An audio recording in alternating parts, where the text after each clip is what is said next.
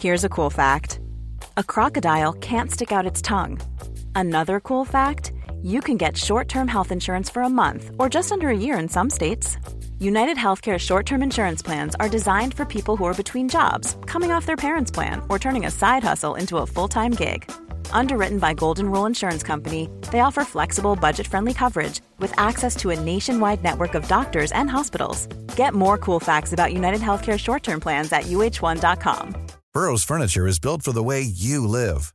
From ensuring easy assembly and disassembly to honoring highly requested new colors for their award winning seating, they always have their customers in mind. Their modular seating is made out of durable materials to last and grow with you.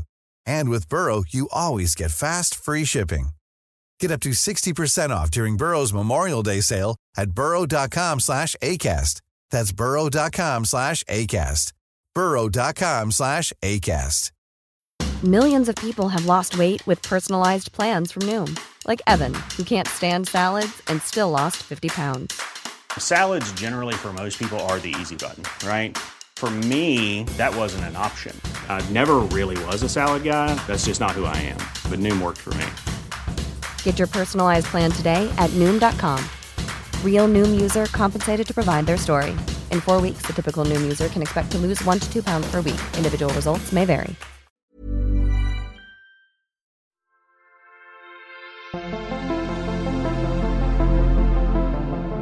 Hello, and welcome to a very special episode of the Euro Trip.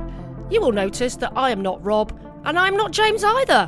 I've tied them up and kept them hostage in my back room. No, I haven't really. My name is Emma Goswell, and I am host of another podcast called Coming Out Stories. And welcome to a very special episode of Coming Out Stories. As you can probably hear, I'm not Emma Goswell, and neither is James, but he is here. Emma hasn't tied us up, as she said. We're all safe, don't worry. but we're here today to tell you all about our wonderful podcast. Yes, in the spirit of collaboration and sharing and caring that we hope 2021 is going to be all about, we thought, why not big up another podcast that we think that you would really like? Because we got a feeling that people that enjoy coming out stories will probably really enjoy the Euro trip. Now, that's not to say that all LGBT people love Eurovision, but I think there's a fairly high percentage. I've worked with a lot of gay men in my life who are absolutely obsessed with it. I've enjoyed it, not so much as, as their level, really. Um, but the boys you're about to meet have um, taken Eurovision loving to a whole new level. Boys, tell us a little bit about your podcast. Yeah, it's wonderful to have you along, Emma. I think on our podcast, we just, like you say, we absolutely love the Eurovision Song Contest. We try every single week, once a week, maybe twice or three times a week as well, if we're feeling a little bit adventurous, try to take people closer to the contest that we all know and love. We chat to some of the artists, we chat to some people who are writing the headlines, and we just have an absolutely thrilling time when we do it. And you've had some big names on as well, haven't you? Yeah, we we've got this is the most exciting guest we've ever had on the podcast, which is which for Eurovision geeks, this is very exciting. We've had the man on the Eurovision night itself who says, "Yes, the points are ready." Like, yes, we're ready to go. Like that is that is the, the the biggest name you could possibly get. He's got a great job title. He is the executive supervisor of the Eurovision Song Contest. I mean, what a job title. And has he always had that job? I mean, how long has he been doing it for? I mean, Eurovision going on for donkey's years, hasn't it? How long? Well, this is this is his first year doing the job, and he gave his first interview to us, which was very exciting. But yeah, Eurovision being going on since 1956, uh, and safe to say that the the party the parties have changed over the years. Emma, I know that you have got plenty of Eurovision party stories from over the years. Do you know what? Because as I said, I tend to have worked with a lot of gay men who are Eurovision obsessed, shall we say. Um, Sam and I have both got a mutual friend called Euro Dave who actually works for the European Broadcasting Company, who actually put together Eurovision, which is a dream job for someone that um, whose nickname is just Euro Dave. And we've been round to his house many a time on, in Eurovision back in the days when he actually lived in Manchester, and it was all highly organised. I mean, he had to dress as a country, you had to take food from a certain country. He gave us all out score sheets. It was super, super organised. But I think you can always remember where you are when you actually bothered to have a Eurovision party, can't you? So I can remember exactly what was happening when Conchita won, which I think was one of the best Eurovisions that I ever watched. So on a rare occasion, I was um, granted p- permission to look after a child, and I had my godson with me. And I just basically made him sit down and watch Eurovision, and he absolutely loved it. We got so involved, we were so behind Conchita winning, we actually did the thing where we actually rang up and voted. Um, so I like to think that I'm a good sort of gay auntie, gauntie, in that I've instilled in him a love of something a little bit camp and a little bit different and a little bit, you know, increasing his tolerance and his in his upbringing, basically. Basically, what you're saying there is is Eurovision and Eurovision parties in general are a bit of a public service. That's what you're saying.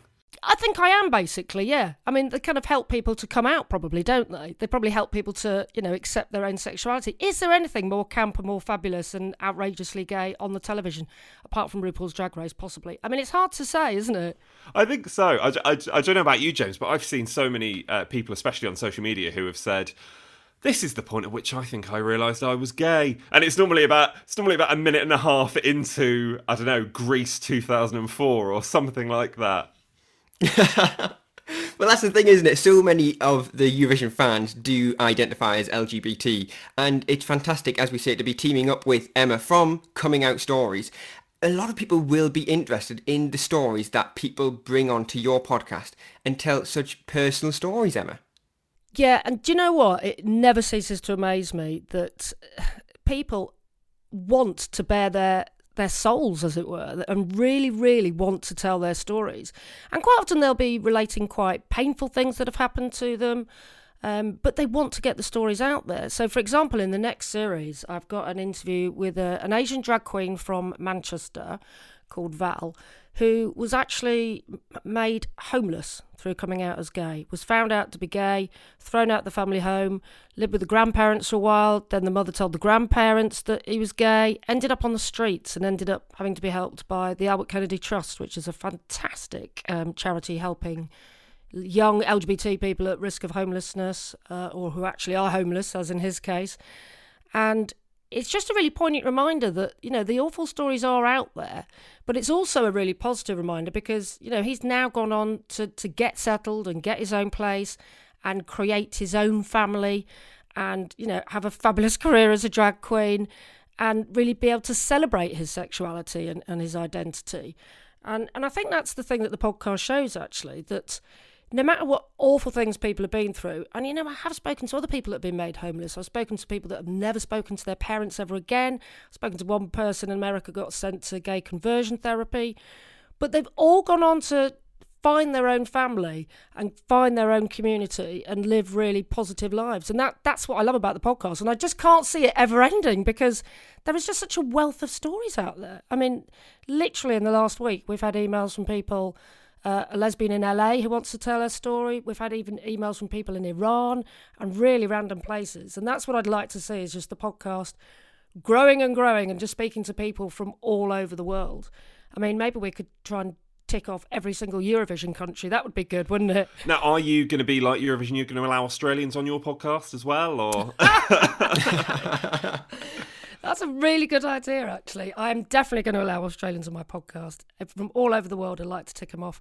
That was a controversial decision, wasn't it? What did you think of that? I'm okay with it. I'm kind of a more the merrier, mm. although with boundaries. I think the minute we get America in, that's probably a bit much. But they're getting their own contest. I don't know if you know about this, Emma. America, are, no. America are getting their own Eurovision Song Contest. It's it Tell starts next year. This is this is one of the, the, the big guests that we had on the podcast at about three or four weeks ago.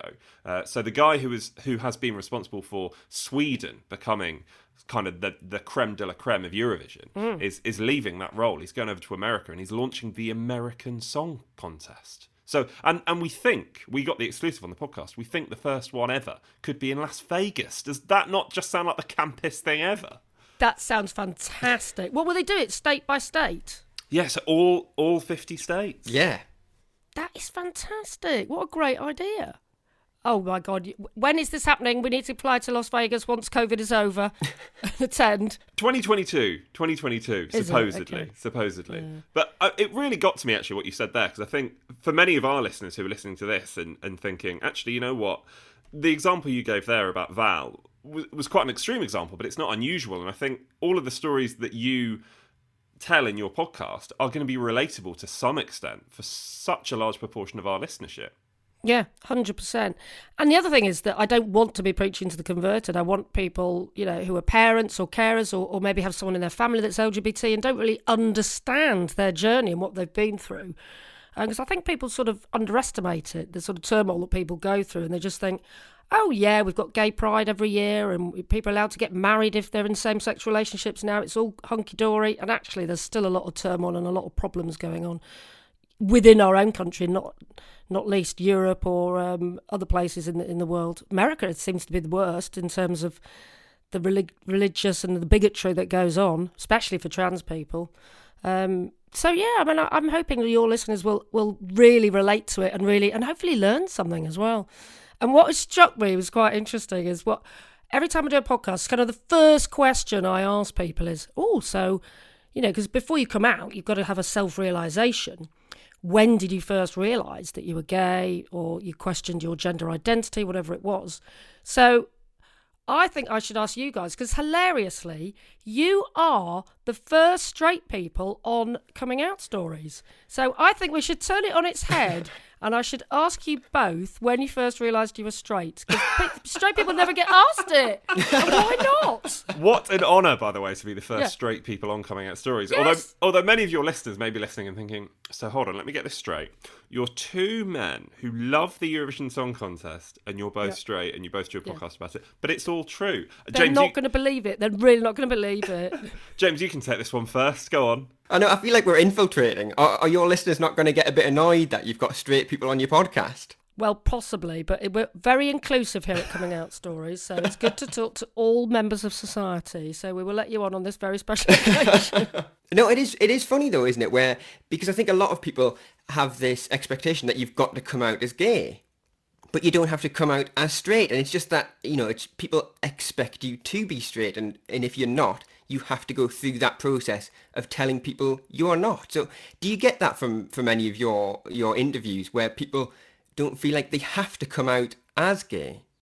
yeah, I've had have had a few people just say that, just like it's no one's business. Why am I going to come out as gay? It's just not a big issue, really. I had a guy on that actually just said. Oh, I just went home one day and said, uh, Mum, Dad, this is my boyfriend. I'm just going upstairs to get changed. Then we're going to the Trafford Centre. It was just not a big deal. It was just, why do I have to have this big moment? I don't want to have this big moment. It's just, you know, it's, it's as interesting as the fact that I've got blue eyes or I like capers. Do you know what I mean? It's just another part of my life. So, and a lot of LGBT people do get very annoyed about the whole thing. You know, why do we have to come out? Why is it such a drama? Why does it have to be such a drama? You know, why don't straight people have to do it? Which is why I wanted to ask you the question. Is it anything you ever thought about and thought, oh my God, I'm attracted to that girl? Can you remember the moment? Well, incidentally, I think James did an excellent job of getting away from telling you that story. how, we, how we managed to get out of You're that. like a politician, James. I was going to say, I'll go first then. Mine, I've got to bring it back to Eurovision, obviously. Yeah. Uh, it's not often that people watch Eurovision and think, yes, I'm straight. I don't think that happens very often. but I think it was, I'm trying to think what her name was now. She represented Norway in 2006, and it was hmm. that classic Scandinavian, beautiful blonde hair. I think I was about 13 at the time, and I was like, hmm. this is for me. That sort of, that sort of thing. There's been there's been many occasions on the podcast where Rob has told me that a Norway 2006 is one of his favourite entries ever, and I've never questioned why. but it's not to do with the song whatsoever, is it? No, he just totally fancied Miss Norway, whoever she was. Charlotte Guldbrandsen, I think. I think, if you want to Google her. Well, you should know. Your, this is your first crush, Phil. You should know this. Go on, James. It's time for you to uh, put yourself out there. I don't think I have a story. I'm going to be one of those one of those storytellers on your podcast where they say I don't have a story to tell. I just don't feel like I need to tell the story, and it's just uh, one of these natural things. Yeah, it's easy, isn't it? It's so easy being straight. Oh yeah, just you just sort of go on with it, don't you? Really, you don't have to question it or do it. It's, it's, no, it's just interesting to analyse. I think. No, no, you're so right. Why should people in the LGBT community have to make Yeah. a make a statement? I mean, obviously, many may feel they want to, but why should they have to? When, as Mm. you've said and as James has said, you know, being straight, it's not something you ever think about. Yeah, I think people should do it more often. Actually, have a big moment with their parents and sit down and go, "Mum, Dad, I've got something to tell you. I'm straight. Have a big I might party. try. I, yeah. I might try it even now. As a 28 year old, I might. I've had a girlfriend for the last uh, that I've been with for the last seven years, but I like to think that okay, we did think that you might be Emma. Also, while we've got you, I was uh, I was taken aback by the fact that not only have you found time to do this podcast, there is also a book. Ah, well, yes, taken time. It's been in production for about two years, but yes, Coming Out Stories, the book, is with us. And me and Sam, who produces the podcast, could not be prouder. So we were actually approached by Jessica Kingsley Publishers. Um, who were always wanting to do a book of coming out stories because if you look at the market, there's loads of celebrities telling their stories. You know, like Gareth Thomas, Will Young, you know, a lot of white men actually telling their stories. Um, but there wasn't a book of just ordinary, run of the mill LGBT people telling their experiences. And they realised that we'd already done all the homework for them, basically, and done all the interviewing, been all around the world essentially and interviewed people. Um, so it was a fantastic collaboration. And now it is out. It's been out since January. Um, coming out stories edited by myself, Emma Goswell, and Sam Walker. And we've picked 27 of our favourite stories. And, and the really important thing for me, though, is that it is really diverse. So, you know, within there, you've got a gender fluid gas fitter from Salford. You know, you've also got a Latino guy who uh, grew up in a rough area of LA. You've got a black man that grew up in a children's home in Southport. You've got a real mixture of different cultures and different religions and people who identify in all different ways. And that was really important to us, actually. We very much didn't want to just tell the story of, you know, young gay white men coming out. It's absolutely everybody across the spectrum. And that's something that we're continuing to do, actually. Um, and wanting to do. And the one good thing about the pandemic means we can actually speak to people all over the world. So at the beginning of the, our season two, I actually spoke to a LGBT rights activist from Barbados who was visiting her girlfriend in Kenya. So you know we can be properly international about it now, which which is just fantastic. But the book and the podcast shows that people are telling these stories and having these conversations right around the globe. It's not just a, a thing that's happening in the UK or the US or Europe. It is global, this conversation. Oh, 100%. And what amazed me was when Stan went and looked at the statistics a while back and found that we were the number one podcast for um, sexuality and gender and relationships in Tajikistan. I had to look it up on the map. I don't know where it was. so, you know, I'm the second most listened to in Costa Rica. And it's actually really interesting that countries where you know, you don't know anything about their gay scene or, or how, you know, how tolerant or intolerant it is to be to live an LGBT life in those countries. They're listening.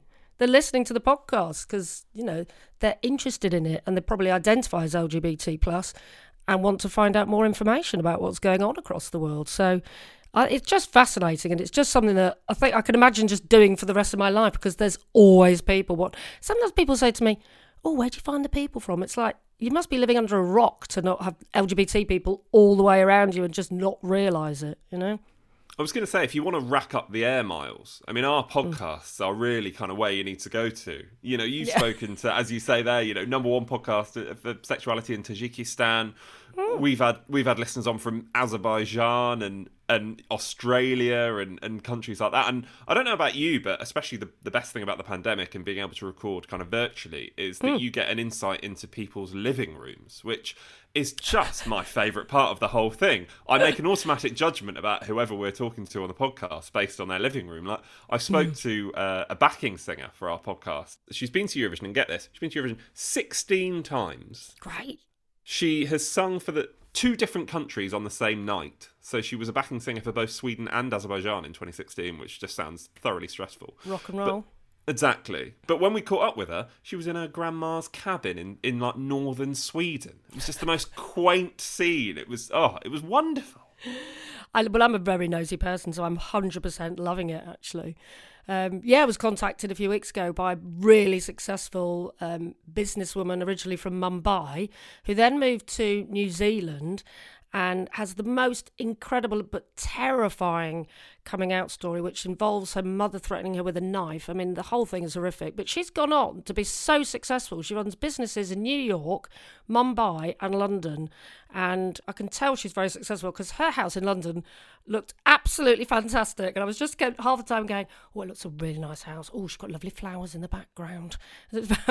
while, while listening to this most compelling, brilliant coming out story as well. So Emma, clearly there's going to be some new listeners coming over to Coming Out Stories from, from listening to you here on the Euro trip. So do you want to give people an idea about what some of the excellent and compelling stories that are coming up? Yeah, well, tomorrow we release the story of Claire, who has a fantastic but compelling coming out story. She knew that she was trans from a very, very young age, um, and then had to come out to her wife of many years and her daughter. So imagine coming out to a teenage daughter to tell them that you're actually trans and you identify as a woman, and yet she still calls her father. So that was a really, really interesting story. We've got a guy called Leighton, who's originally from um, Nigeria, who was so scared about the intolerance in that country, he didn't even go to his own father's funeral. Um, we've got Kestrel, a queer trans woman um, who only was outed when her brother found her estrogen prescription. So we've just got some incredible people. Oh, and I'm really excited about this. We've got um, a lady called Rianne, who is our first asexual. She describes herself as a pan-romantic asexual person. So really good to hear from her because I felt quite ignorant and didn't really understand what asexuality was all about. So I've had a real education by speaking to her actually. Um, we've just got some really interesting people coming up. We've got um, Ray, who's a gay ghost hunter, coming up. Raga, who I spoke to you about, who's an Indian businesswoman. We've got a Polish arm wrestling champion. Um, and we've got Sam, and this is interesting. She came out aged 40 in lockdown, so she's never really She's never had a relationship with a woman and she's just waiting for lockdown to end where she can actually go out and live her true life as a lesbian woman. So she's just waited all this time living life as a single mum and previously having relationships with men. She's waiting to just be unleashed on the world as a lesbian. I'm excited for Sam. I, I don't know. I, I can't wait. I, I kind of want that to be its own show where we just follow her and see what she gets up to. Actually, there's definitely a Channel 4 show in this, isn't there? Yeah. Sam is unleashed on the world as a new lesbian, aged 40. you can see the description in the TV guide already, yeah. can't you? I love it. So, what have you guys got coming up then? And we're coming up to the busy time, and you know, it's only about a month away, right? Yeah, as as listeners to our podcast will know, me and James every single week get wrong quite how long it is until Eurovision. We say it's roughly this amount of time. Eurovision itself, 22nd of May, listeners to Coming Out Stories. If you want to know when you can get mm-hmm. excited and start planning your your Eurovision parties. But yeah, as you say, we're building up to the Eurovision Song Contest. This is the exciting time to be a Eurovision fan. So, over the next few weeks, we are talking to the class of 2021. So, some of the artists who are representing their countries at Eurovision. Uh, we spoke last week, if you want to go back and listen to it, to the favourite currently to win the contest. Uh, she's called Destiny. She's from Malta. I'm very excited about the prospect of Malta maybe winning Eurovision because that sounds like an excellent holiday next May if we can travel. Oh, is this what you're basing it on? as yeah, as you will find with many Eurovision fans, their favourites are based on where would I like to go to next year, which is often what happens. Uh, also, th- this week, so on tomorrow's show, we are talking to another one of the favourites to win the contest. James, it was an interview you did, Barbara from France. Oh.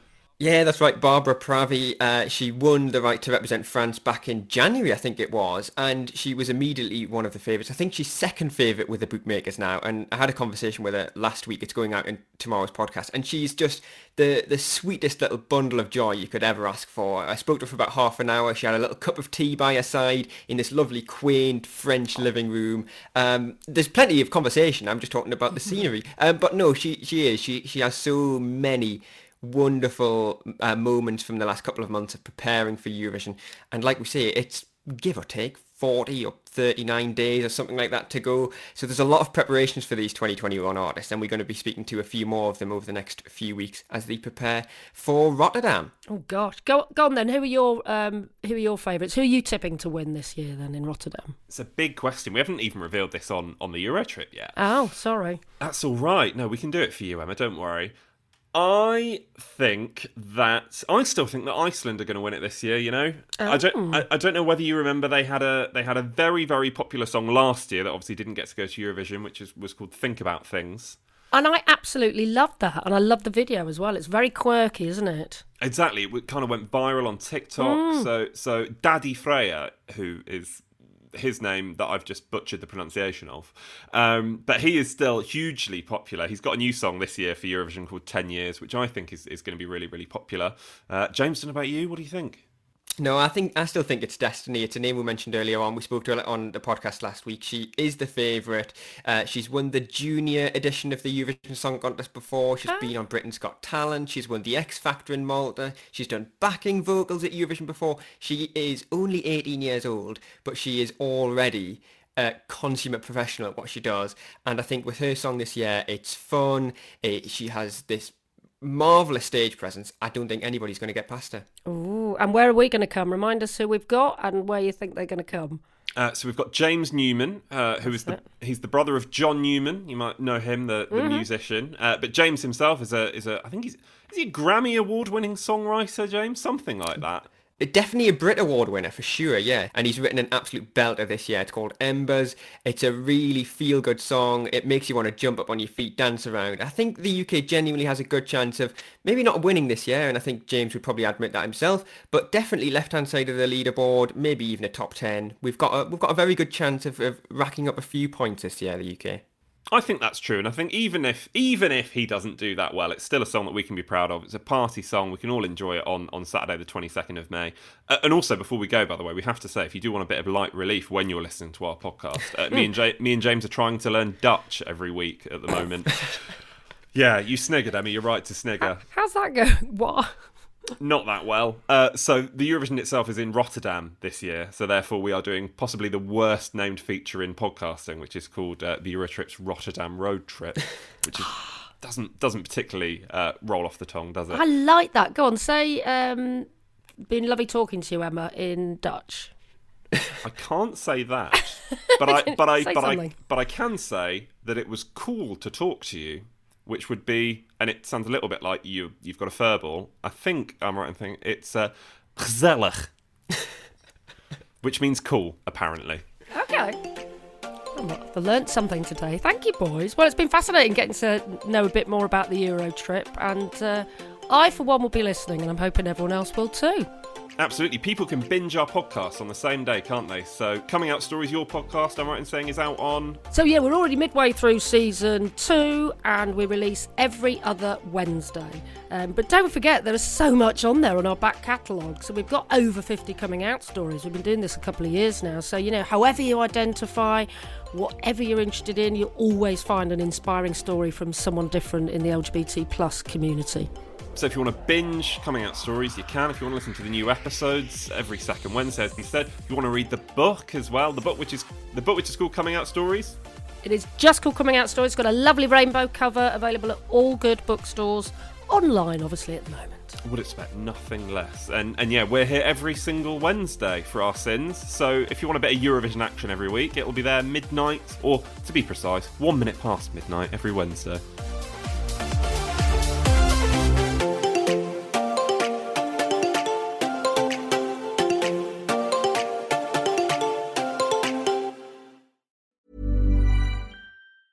Planning for your next trip? Elevate your travel style with Quince. Quince has all the jet setting essentials you'll want for your next getaway, like European linen, premium luggage options, buttery soft Italian leather bags, and so much more. And is all priced at 50 to 80% less than similar brands. Plus, Quince only works with factories that use safe and ethical manufacturing practices.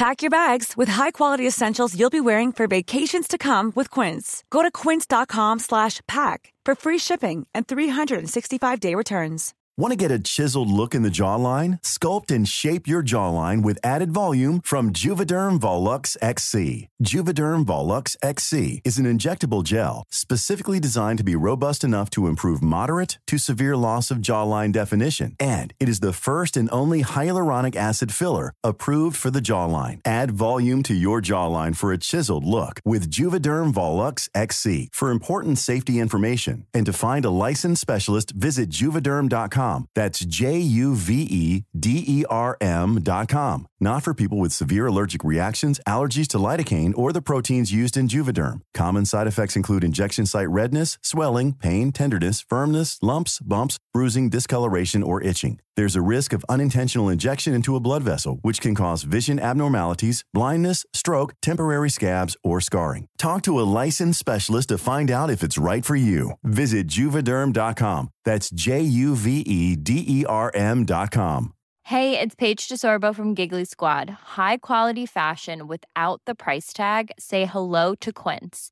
I'm snagging high end essentials like cozy cashmere sweaters, sleek leather jackets, fine jewelry, and so much more. With Quince being 50 to 80% less than similar brands. And they partner with factories that prioritize safe, ethical, and responsible manufacturing. I love that. Luxury quality within reach. Go to quince.com slash style to get free shipping and 365 day returns on your next order.